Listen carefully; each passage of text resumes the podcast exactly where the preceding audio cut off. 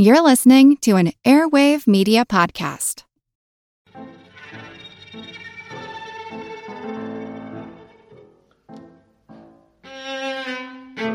In early 2015, public health researchers determined that the U.S. population was exposing itself to a potential carcinogen, 4-methylimidazole, or 4-MeI, which is produced during the creation of caramel color for sodas. I knock back two or three diet sodas most days, but I wasn't worried about a cancer risk because I knew one thing the headline skimming public did not. My name's Moxie, and this is your Brain on Facts. As a longtime foreign correspondent, I've worked in lots of places, but nowhere as important to the world as China. I'm Jane Perlez, former Beijing bureau chief for the New York Times. Join me on my new podcast, Face Off US versus China, where I'll take you behind the scenes in the tumultuous US China relationship. Find Face Off wherever you get your podcasts. When you hear the word chemicals, your mind probably goes to things synthetic and potentially harmful. If my second grade science teacher is to be believed, shout out to Mr. Esdebsky if you're still out there, everything in our world is made of chemicals. Everything from water to warfarin, benzene to breast milk, is or is made of chemicals. And most of them we're pretty cool with, at least situationally. It's utterly impossible to avoid chemicals, but it's critically important to understand how these chemicals affect us. This can get tricky because the 7.7 billion people on Starship Earth are all slightly different to one another. We all know to stay away from poisons like mercury, where ingesting 200 milligrams will kill you, or polonium, where 200 milligrams is enough to kill 10 million people. There are some chemicals which only certain people are sensitive to, but those people are exquisitely sensitive. Then there are some chemicals which are pretty much toxic to everybody. Outside of individual physiology, there are criteria that determine if you're walking on sunshine or if you'll look and feel like death on two legs, perhaps the most important of which is your exposure to the chemical. This basic concept of toxicology is summed up with the phrase, the dose makes the poison. Catchy, isn't it? This sensible sentence comes to us across five centuries from the physician Paracelsus. The very first thing you must know about Paracelsus is his full name. If you're not sitting down, you may want to grab onto something sturdy. Philippus Aureolus Theophrastus Bombastus von Hohenheimborn. Isn't that an amazing moniker? Born to a chemist father in 1493, Paracelsus is sometimes called the father of toxicology. He was also a physician, botanist, alchemist, astrologer, and general occultist.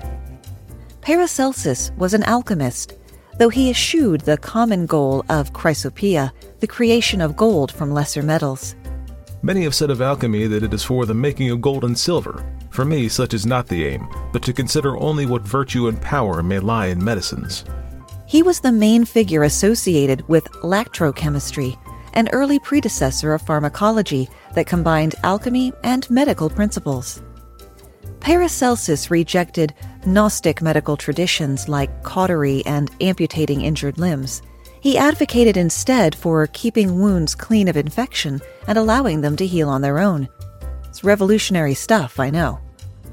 He felt that sickness and health in the body relied on the harmony of man, the microcosm, and nature, the macrocosm. He stressed that man must have a certain balance of minerals in his body, and that certain illnesses of the body have chemical remedies that can cure them. This sounds so simple and obvious to us now, but imagine if somebody walked up to you and told you you were sick because you didn't have the right amount of the right kind of rocks in your body. You'd tell them to get stuffed. Paracelsus pioneered the use of chemicals and minerals in medicine, coining the name for zinc, though he spelled it with a K, which looks like a comic book sound effect. His original writing, which we've condensed down to the phrase, the dose makes the poison, went as follows Alle Dinge sind Gift und nix ohne Gift. Allein die Dosis macht, dass ein Ding kein Gift ist. Crap. Universal Translators on the fritz again. There we go. All things are poison, and nothing is without poison. Only the dose can make a thing not poison. In other words, it's the amount of a substance a person is exposed to, even beyond the nature of the substance, that's really the key. For example, a small dose of aspirin can be beneficial to a person at risk for heart attack or stroke thanks to its blood thinning properties, which is why you never take over the counter pain relievers before getting a tattoo, unless you want the artist to hate you. A few aspirin will get rid of a headache with virtually no side effects but a bottle of aspirin will send you to the emergency room with hyperventilation, vomiting, dehydration, fever, and double vision, and can even be deadly. And don't get me started on the complexity of children and aspirin. So, how can we compare the toxicities of different chemicals when they all produce varying effects, and these effects all require the intake of different amounts? Thankfully, science has worked out the LD50 for most things you'll encounter. LD50 stands for lethal dose 50%, or the median lethal dose. This is the amount of a chemical required to cause death in 50% of animal test subjects. We use animals for these because conducting tests where you keep going until one round kills 50% of human test subjects are really hard to get funding for. The figures can be given for when the chemical is given orally, applied to the skin, or injected into the test subject. The findings can then be converted into figures for humans expressed in milligrams per kilogram of body weight. The smaller the lethal dose, and therefore the smaller the LD50, the more toxic the chemical. So in this case, 1 would be a very lonely number indeed, and 2 wouldn't be much better. The LD50 of our friend aspirin is 200 milligrams to the kilogram, by the way. Bonus fact aspirin is one of the best examples of genericization, where a brand name comes to mean that brand as well as all other similar products. The name became so liberally used that the Bayer Company actually lost their trademark on it. If you've listened to this podcast for a while, or even this episode up until this point, you'll know that I tend to give good news with one hand and take it away with the other. There are a number of caveats to the LD50 score. Firstly, as mentioned, it is the dose required to kill 50% of test subjects. Therefore, it could be said to be an inaccurate representation because it does not guarantee death. It's possible to take more than the lethal dose and live, or to take less than the lethal dose and die. Other measurements help to fill in the gap, though.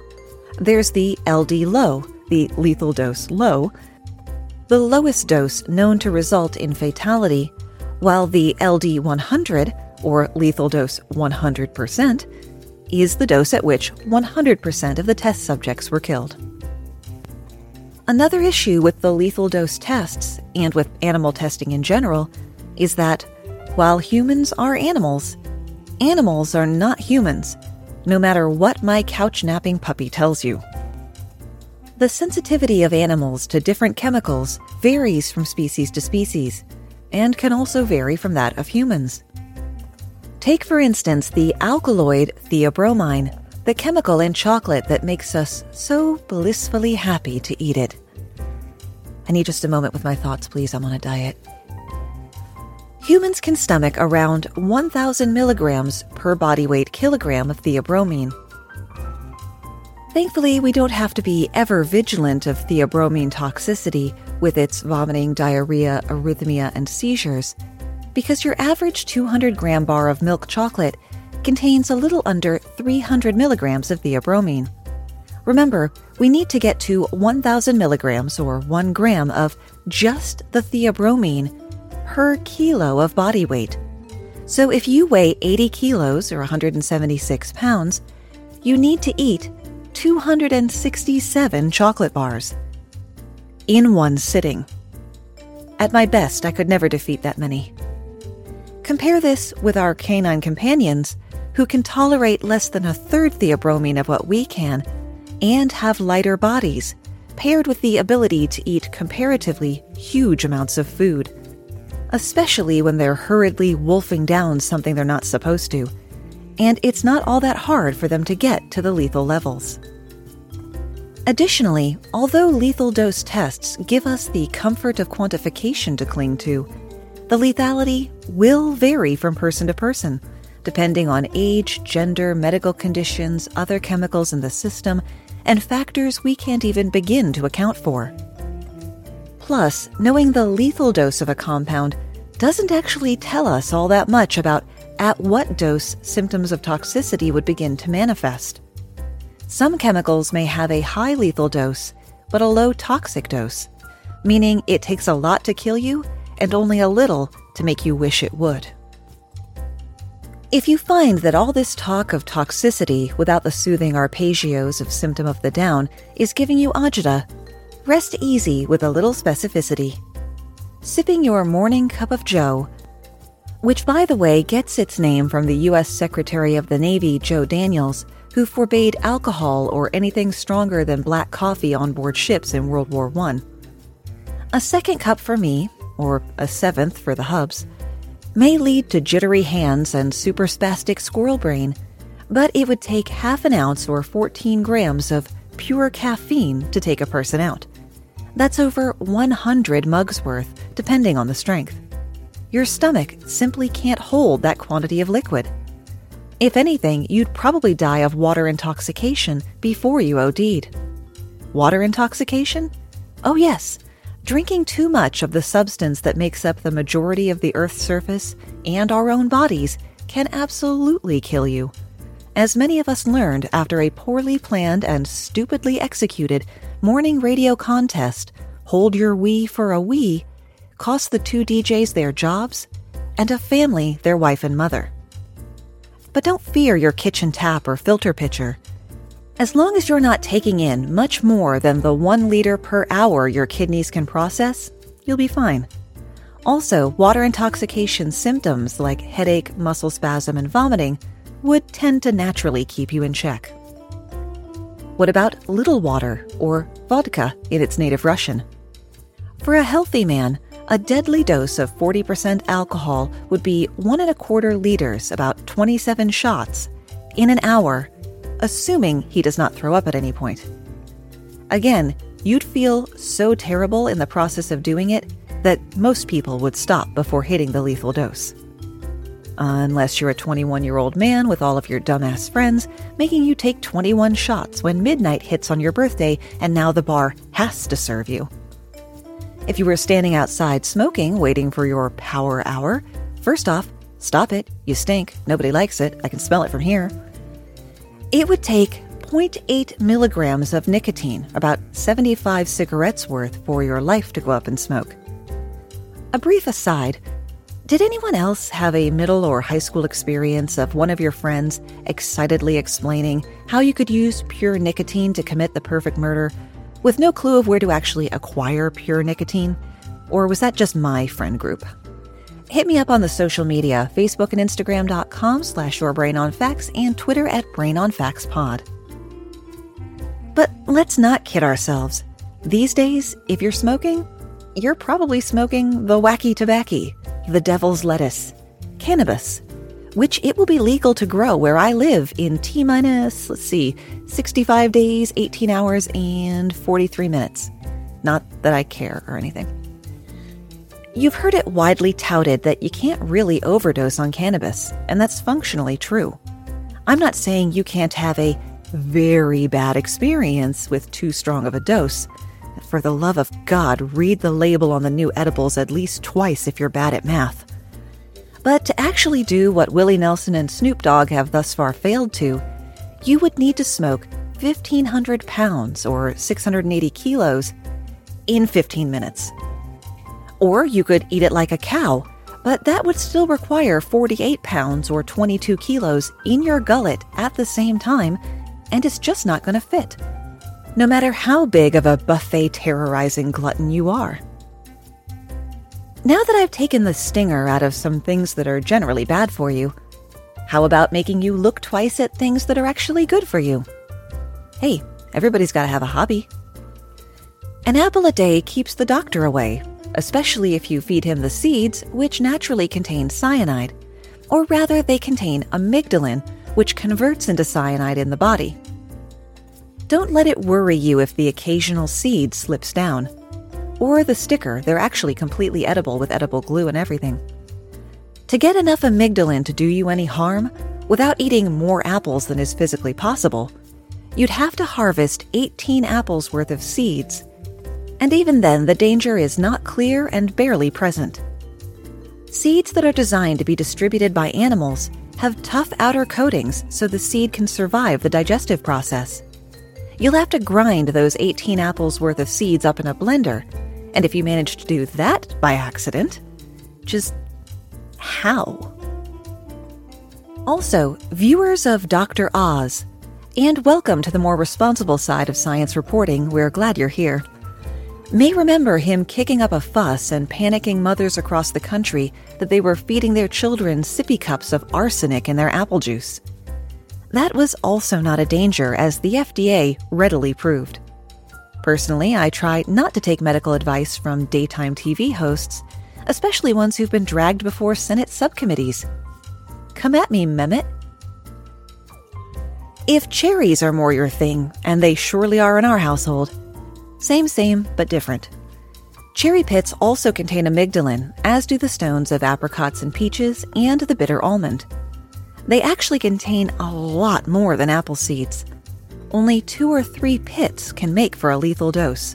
But again, the hard seed coat is a saving grace, so you're safe as long as you don't chew them up like a psycho.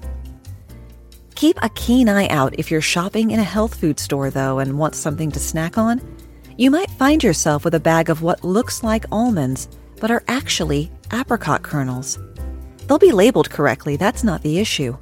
The problem is that the label will also say something to the effect of only eat two or three of these at a time because they contain cyanide.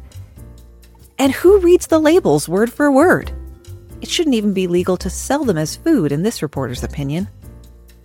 Maybe a nice banana they don't really have seeds since the Cavendish bananas that you buy in the store are actually clones. And they've got potassium, as anyone who's had the eating of them cure muscle cramps can attest. But you wouldn't want too much potassium. That would give you hyperkalemia. Hyper, meaning high. Cal, from the periodic table of elements for potassium. And emia, meaning presence in blood. And that can ruin your kidney's day you'd need to shove down 400 bananas on your lunch break to make that happen. You know what else bananas have? Radiation. The potassium in bananas is potassium 40, which makes them very slightly radioactive. Brazil nuts, too. Their trees have an extensive underground root system, which absorbs radium in the soil like it's nobody's business.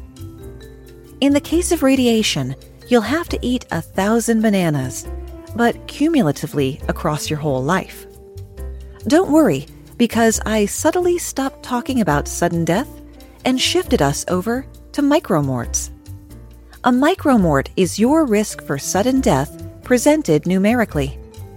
You've got a million micros before you get to a mort, though. Everything you do and are exposed to adds to your micromorts, from eating 1,000 bananas, which increases your micromort count by one, to summiting Everest, which is worth 40,000 micromorts.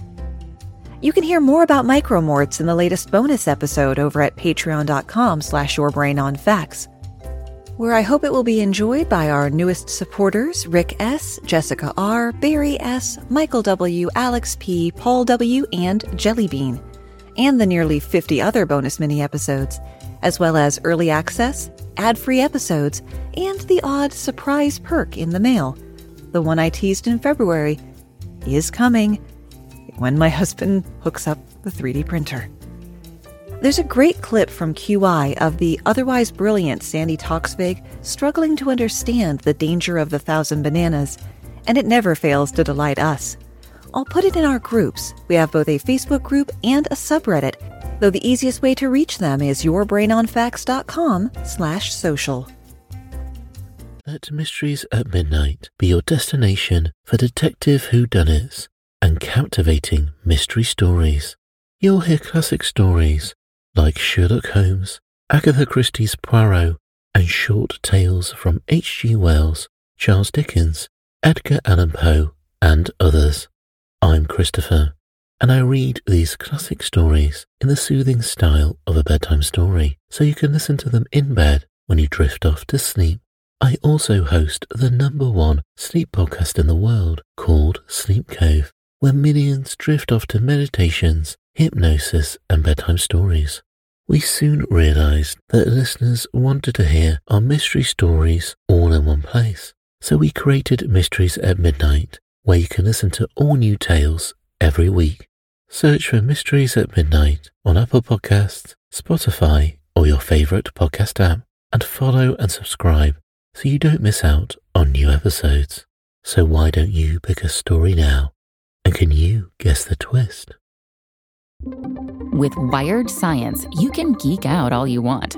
It's a podcast for anyone obsessed with math, science, space, biology, or technology. And it provides in depth coverage on current news and discoveries. From strange diseases that turn your tongue fuzzy to tech that'll help crops grow from space. New episodes are released nearly every day, and they're typically under 10 minutes, so you can easily make them a part of your daily routine. Listen in the morning while you're getting ready, or during lunch while you check NASA's astronomy picture of the day. Check out Wired Science now, wherever you get your podcasts. That's Wired Science, wherever you get your podcasts. If your mother told you to eat your carrots because they're good for your eyes, A, that's an exaggeration left over from British war propaganda, and we'll talk about that some other day. And B, she's talking about vitamin A. Vitamin A, or retinol, commonly occurs in vegetables in the form of beta carotene, the thing that makes squash and carrots so lovely orange. It's also found in some fish and animal flesh. Vitamin A is a fat soluble vitamin, meaning any surplus you take in is stored in your body fat. If you take in too much on a regular basis, it can actually cause your skin to appear yellow or even slightly orange. But uniformly orange before you start thinking about any unpleasant orangely colored people. Your skin would also be dry and cracked, your hair thinning, your head would hurt. I'm really starting to see a similarity, actually, but we're going to move right off that. With enough vitamin A buildup, it will kill you. If you wanted to die from hypervitaminosis A more quickly, get yourself a dripping chunk of liver from an Arctic animal, be it a polar bear, moose, or several species of seals. That'll kill you straight away. Okay, then let's grab a citrus fruit to get vitamin C. Vitamin C is water soluble. Your body takes what it needs and you pee out the rest. Right? Right? Sorry, Charlie. If you really apply yourself, you can overdose on vitamin C. But in keeping with the theme today, you'll have to eat about 1,600 oranges. And I suspect the enamel on your teeth would be as soft as boiled peas before you got anywhere near finishing. Be mindful of how you season your food, too. The dietary guidelines for Americans recommend limiting sodium intake to less than 2,300 milligrams per day equal to about one teaspoon of salt. While we are eating substantially more sodium than we should, about 3,400 milligrams per day, we're still well under the sudden death level of 240 grams or 9 ounces, about 48 teaspoons. We, modern people in general, and Americans more specifically, also take in way too much sugar. The fatal dose of sucrose is 5 ounces per pound of body weight, or 6 grams to the kilogram. This would mean a person weighing 160 pounds would need to eat 10 5 pound bags of sugar. Though, has anyone else noticed they doesn't come in 5 pound bags anymore? It's been downsized to 4 pounds or smaller. Some like it hot, but there's a limit to everything. 129 teaspoons of black pepper all at once will kill you, as could 130 teaspoons of red chili pepper flakes. Your body would probably stop you well before you got that far. But that may not be the case with nutmeg. As little as a few teaspoons of nutmeg can induce convulsions, palpitations, nausea, and possibly death, as people seeking a cheap high find out the hard way. I would drop in here a clip from Archer where Ray references nutmeg as Malcolm XT, but I don't know how many people would recognize it, and explaining why I didn't include it probably just took more time than including it. My head is swimming, you say. Maybe I'll just brush my teeth and go to bed. Okay, but whatever you do, don't eat 24 tubes of toothpaste, or you'll have a lethal dose of fluoride. In case you know, that's a thing you were planning to do. Sometimes, though, the poison kinda is the poison. And the question is how much can we feed to an unknowing public to maximize profits before people start dying en masse and someone cottons on? As the Industrial Revolution gained steam, no pun intended, people moved off family farms and into cities and factory jobs. Fewer people grew their own food, knew where their food came from, or even knew what they were actually eating. There were no rules about listing ingredients on food, and anything short of strychnine was fair game. Remember, this was the era of the heroin cough syrup for children, just for context.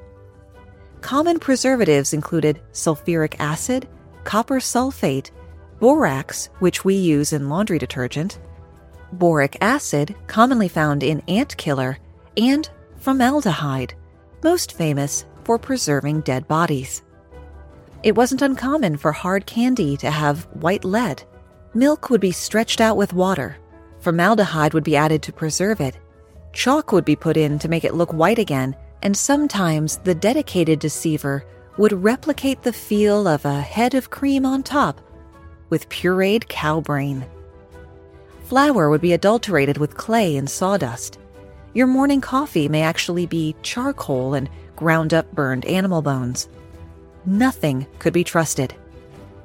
Nine out of ten pure maple syrup products sold in the state of Indiana did not actually contain any maple syrup. More than 85% of honey being sold in stores was actually corn syrup and food coloring, a damn cheat you still see today. Looking at you, KFC honey sauce.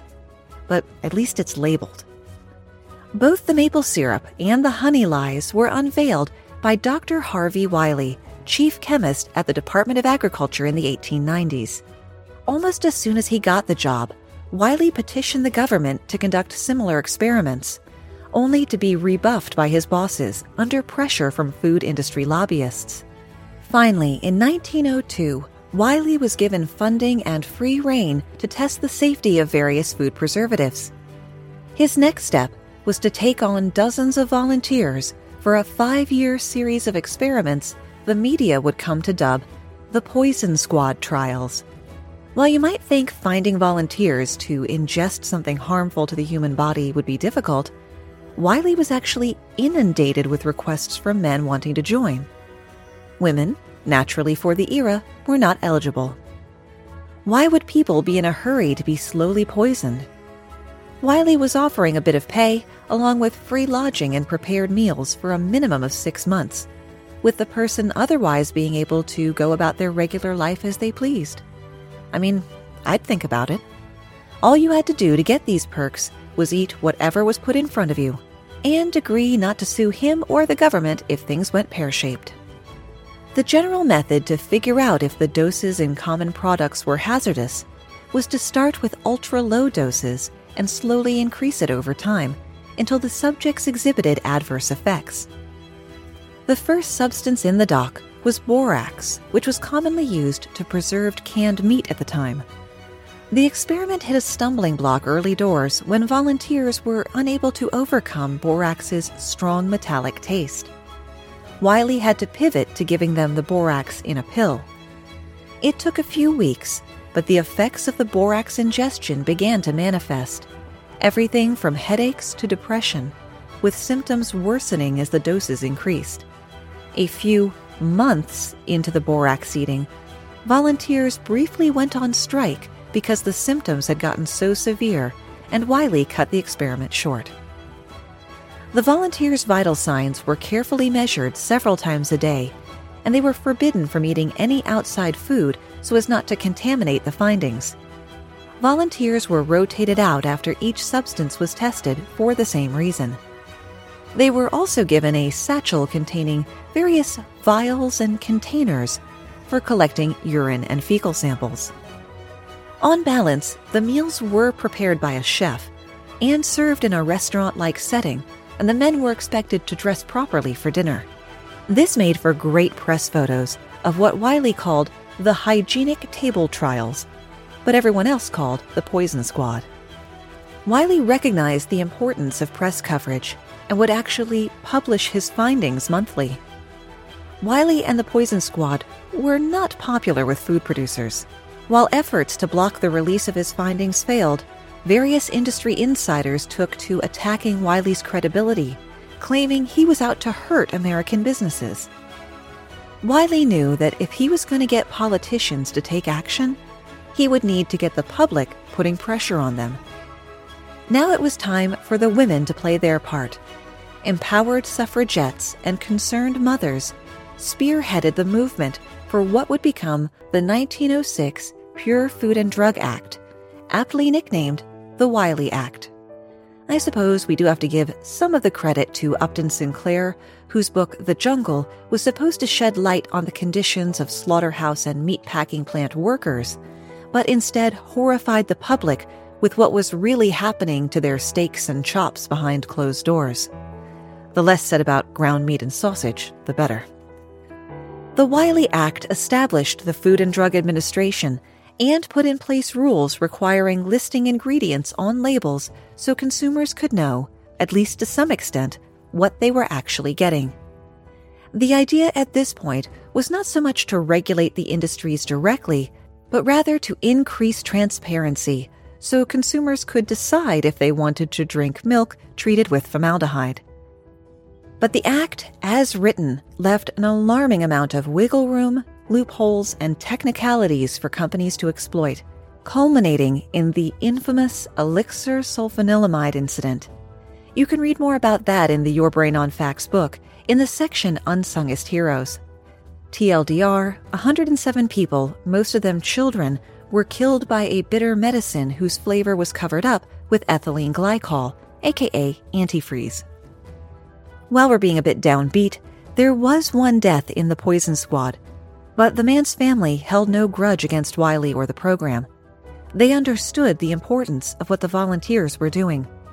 The man's mother referred to her late son as a martyr to science.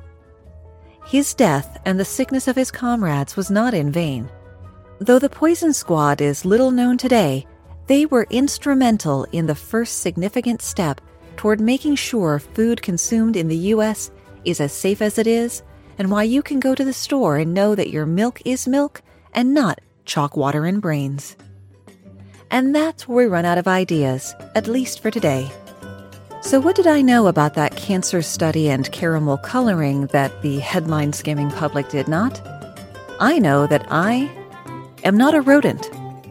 The findings were that it could cause cancer in laboratory rodents. To get the same amount of caramel color that the lab rats got, I'd have to up my intake from two or three cans a day to about a thousand cans of soda every single day. That is a lot of fizzy pop for someone who spends as much time on mic as I do. Order your corporate voiceovers, phone menus, or audiobook narration from moxielabouche.com today. And as we established today, that quantity of caffeine and water would probably get you first. Remember, you can always find the script for the show and links to the sources at yourbrainonfacts.com. Thanks for spending part of your day with me.